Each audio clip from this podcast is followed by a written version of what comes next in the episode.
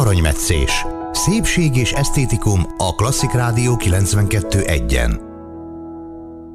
A vonalban Ferenc Judit, stílus kommunikátor. Szia Judit, szeretettel köszöntelek. Szia Dina, én is köszöntelek titeket. Judit, a hétköznapok során, illetve nem csak akkor, az ünnepi időszakokban is, mennyire érdemes figyelnünk a trendeket, a nagy divatházak világát, egyáltalán azt, hogy mit diktál a divat? Nagyon érdekes kérdés ez a trend kérdés, ugyanis nagyon gyakran összekeverjük a divat és a stílus témáját. Ugye a divat, ahogy nagyon jól kifejezted magad, diktál, ugye egy fogyasztói igényre reagál, és az alapján gyártja le e, a különböző trendeknek megfelelő e, fazonokat, illetve színeket.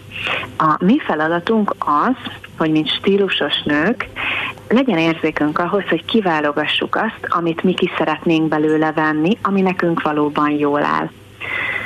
A nagy divatházak azért ö, láthatjuk, akár ha megnézünk egy divat bemutatót, vagy bármilyen reklámfilmet, hogy nem feltétlenül a, a, az átlagos, mindennapi hölgyeknek készülnek azok a ruhák, hiszen való, valójában az irodában, az életben nem vennénk fel ezeket a ruhákat, vagy esetleg én nem tudom elképzelni azt sem, hogy mondjuk színházba felvennénk egy-egy ilyen extréme fajta ruhát.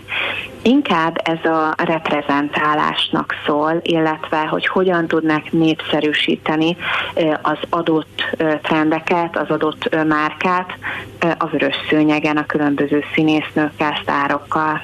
Uh-huh. De azért mégiscsak valami irányra, vagy valami alapvonalra rámutat, nem? Tehát mégiscsak azt fogja meghatározni azt a szezont. Bizony, ezt nagyon-nagyon jól érzékeled, ugyanis vannak bizonyos részei ezeknek a trendeknek, amiket beépítenek a gyártók, akár beszélhetünk itt a fast fashion gyártókról, tehát akikkel találkozunk azokkal a márkákkal a plázákban például, illetve a kisebb divattervezők is megragadnak egy-egy részletet, és azt remekül be tudják építeni az ő kisebb és már elérhető kollekciójukba, tehát halandó ember számára is elérhető kollekciójukba. Uh-huh. Vagy akár a sziluett, ugye? Tehát, hogy például én nagyon szeretem azokat a ruhákat, amelyeken széles öv van.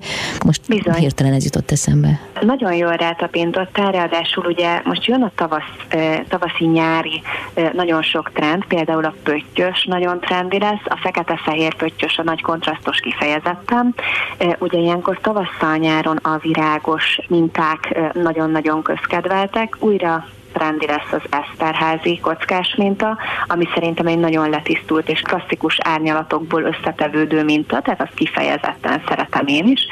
Illetve már egy ideje ben van a trendekben két dolog is. Egyrészt a plisszírozott szoknya, uh-huh. nagyon-nagyon közkedvelt, most már szerintem kb. három éve benne van, és tényleg nagyon-nagyon erősen, illetve a másik dolog, hogy ezek a puffos ujjak, ugye 80-as évek stílusa, az, az még mindig nagyon nagy helyet kap, azaz legyen szó akár egy ilyen kis organza, vagy egy ilyen kis tüllös puffos újról, ezek mind-mind akár egybeszabott ruháknál, akár pedig blúzoknál, pólóknál még mindig jól érvényesülnek. De mit kettővel vigyázni kell? A plisszírozott szoknyával és a bugyos ujjal is, ugye? Jól érzem, hogy néhány kilót azért ránk tud pakolni.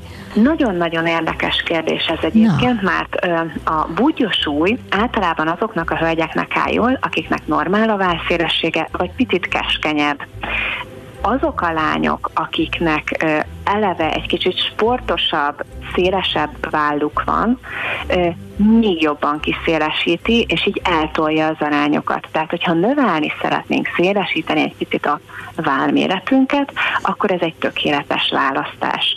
A plisszírozott szoknya egy nagyon kényes kérdés, ugyanis egyáltalán nem mindegy, hogy mennyire vastag az az anyag, amiből van ez a szoknya, az sem mindegy, hogy mekkorák a hajtások rajta, mennyire szélesek, illetve egyáltalán nem mindegy, hogy maga az anyagnak milyen az esése, hogy ez a finom, lágy, kicsit ilyen lengébb, tavaszias, vagy pedig egy vastag bársonyanyag, ami azért mindenkit szélesít Ha valaki szeretne a csípőjén kerekíteni, akkor erre a plisszírozott szoknya tökéletes megoldás. Ha valakinek amúgy is kerek a csípője, de nagyon-nagyon tetszik neki ez a trend, akkor érdemes olyan plisszírozott szoknyát választani, aminél kicsit kevésbé nagyok ezek a rakások, illetve egy ilyen lengébb anyag, amitől kicsit légiesebbnek tűnik, és nem erősít pluszba. Mhm. Köszönöm szépen. Ferenc Judit stílus kommunikátor volt a vendégem itt az Intermedzóban.